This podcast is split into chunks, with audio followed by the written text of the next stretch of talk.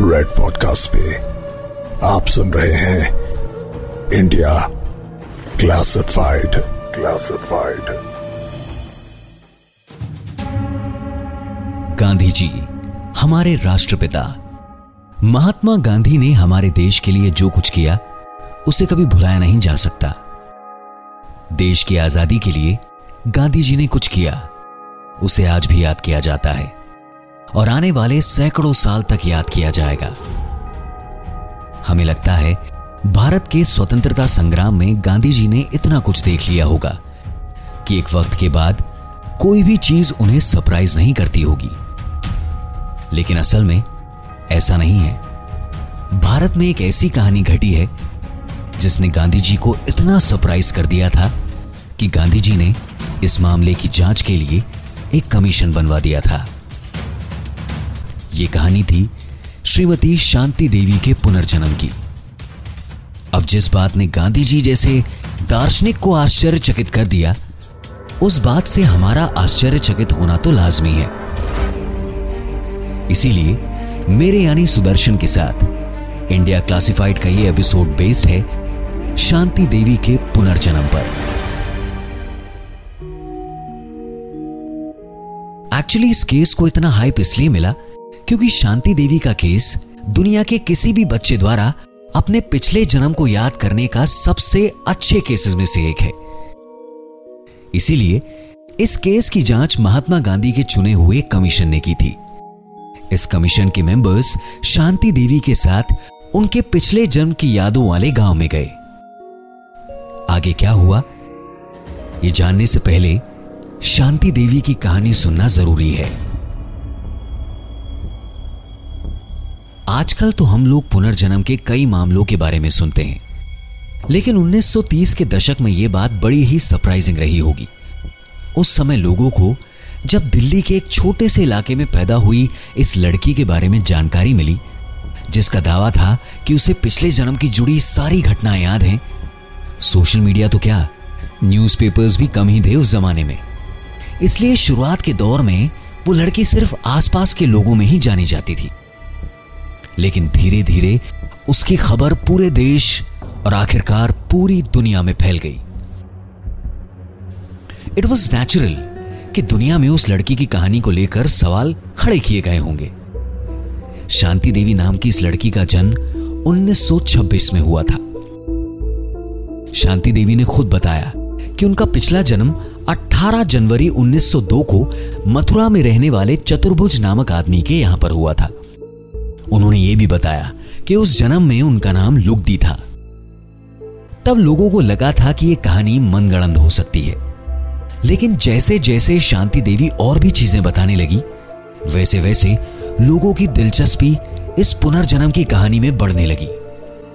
लुगदी की सच्ची कहानी कुछ ऐसी है कि जब लुगदी दस साल की उम्र में पहुँची तो उसकी शादी उसी इलाके के एक दुकानदार केदारनाथ चौबे से हुई। केदारनाथ के लिए यह दूसरी शादी थी, क्योंकि उनकी पहली पत्नी का देहांत हो गया था। केदारनाथ चौबे की मथुरा में कपड़े की दुकान और हरिद्वार में एक शाखा की दुकान भी थी। लुगदी बहुत धार्मिक थी और बहुत कम उम्र में कई तीर्थ स्थानों पर गई थी। एक तीर्थ यात्रा के दौरान लुगदी के पैर में चोट लग गई थी, जिसके लिए उनका इलाज पहले मथुरा और फिर आगरा में हुआ। लुगदी जब पहली बार प्रेग्नेंट हुई तो उसे स्टिल बर्थ यानी कि एक मरा हुआ बच्चा पैदा हुआ। दूसरी प्रेगनेंसी के वक्त, उसके पति ने उसे आगरा के सरकारी अस्पताल में भर्ती करवाया, जहाँ 25 सितंबर 1925 को एक बेटा पैदा हुआ। हालाँकि नौ दिन बाद, यानी 4 अक्टूबर को लुगदी की हालत बिगड़ गई, और उनकी मृत्यु हो गई। लुगदी की मौत के ठीक एक साल दस महीने और सात दिन बाद। 11 दिसंबर 1926 को दिल्ली के चिरवाला मोहल्ला में बाबू रंग बहादुर माथुर को एक बेटी हुई, जिसे उन्होंने शांति देवी नाम दिया। शांति देवी वैसे तो किसी आम लड़की की तरह थी, सिवाय इसके कि चार साल की उम्र तक वो ज़्यादा नहीं बोलती थी। लेकिन जब उसने बात करना शुरू किया, तब वो अपने पति और अपने बच्चों के बारे में बात करने लगी। जैसे जैसे बड़ी हुई, उसने अपने माँ बाप से कहा कि मुझे मथुरा ले चलो।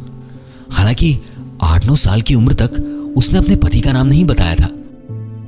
लेकिन इस सवाल का जवाब यह है कि उस जमाने में भारत में पत्नियाँ अपने पति का नाम नहीं लेती थी। एक दिन दिल्ली के रामजस हाई स्कूल में एक टीचर बाबू बिशन चंद ने इस गुत्थी को सुलझाने की कोशिश की।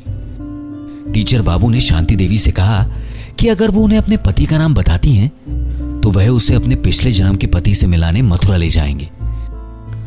तब शांति देवी ने उनके कान में पंडित केदारनाथ चौबे का नाम फुसफुसाया। टीचर ने शांति देवी की बात पे भरोसा करके जाँच पड़ताल की। तो एक बड़ा ही आश्चर्यजनक खुलासा हुआ। मथुरा में एक्चुअली पंडित केदारनाथ चौबे नाम का इंसान उसी इलाके के आसपास रहता था, जहाँ के बारे में शांति देवी ने अपने टीचर को बताया था। इस चौंकाने वाले खुलासे के बाद टीचर ने मथुरा के पंडित केदारनाथ चौबे को एक लेटर लिखा और दिल्ली आने की रिक्वेस्ट की।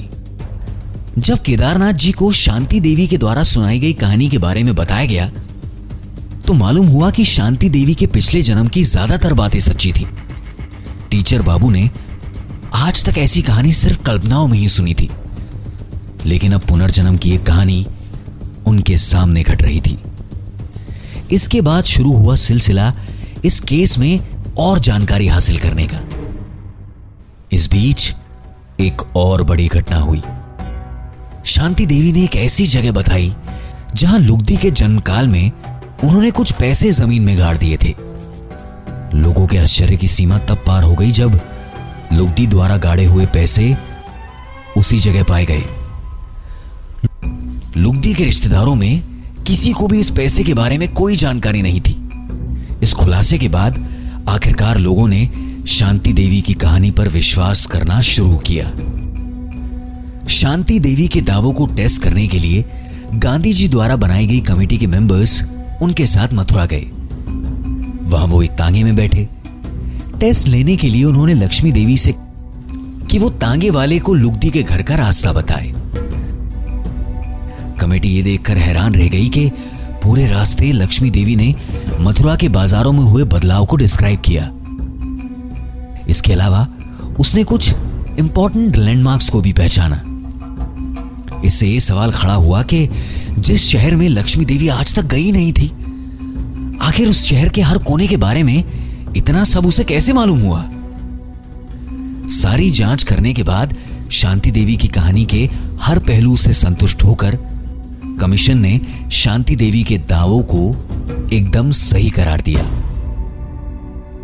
और इस केस को एक जेन्युइन री केस का दर्जा दिया। लेकिन इंसानों की खासियत है कि हम कभी सवाल करना बंद नहीं करते। इसीलिए अस्सी के दशक में एक और कमीशन बनाया गया। जिसने फिर सारे फैक्ट्स की जाँच की। लेकिन इस बार, इस कमीशन की इंक्वायरी का रिज़ल्ट अलग था। इस नए कमीशन ने शांति देवी की कहानी को सच मानने से इनकार कर दिया। यह कहानी अपनी जगह है, और इस कहानी से जुड़ी मिस्ट्रीज अपनी जगह। क्योंकि भले ही शांति देवी ने अपने पुनर्जन्म के कितने भी सबूत दिए हों, हमारा दिमाग पुनर्जन्म जैसी चीज़ों को मानने को तैयार नहीं होता। आज के इस पॉडकास्ट में हमने भले ही कहानी के कितने ही सही पहलुओं की बात की हो साइंस में रीन री लेकर कोई प्रूफ नहीं है। तो आप बिना किसी साइंटिफिक प्रूफ के किसी भी कहानी पर भरोसा नहीं करेंगे। और शायद करना भी नहीं चाहिए। लेकिन तर्क करना ही तो इंसान की सबसे बड़ी ताकत है। और इस कहानी पर बहुत डिबेट हुआ है। लेकिन हम वो डिबेट आपको नहीं सुना रहे, क्योंकि हम चाहते हैं कि आप अपनी क्यूरोसिटी जगाएँ और खुद अपने आप किसी निर्णय पर पहुँचे। अपने विश्वास के मुताबिक। आई होप आप जैसे सभी क्यूरियस लिसनर्स सुनते रहेंगे हमारा पॉडकास्ट जिसका नाम है इंडिया क्लासिफाइड मेरा नाम है सुदर्शन। नमस्कार।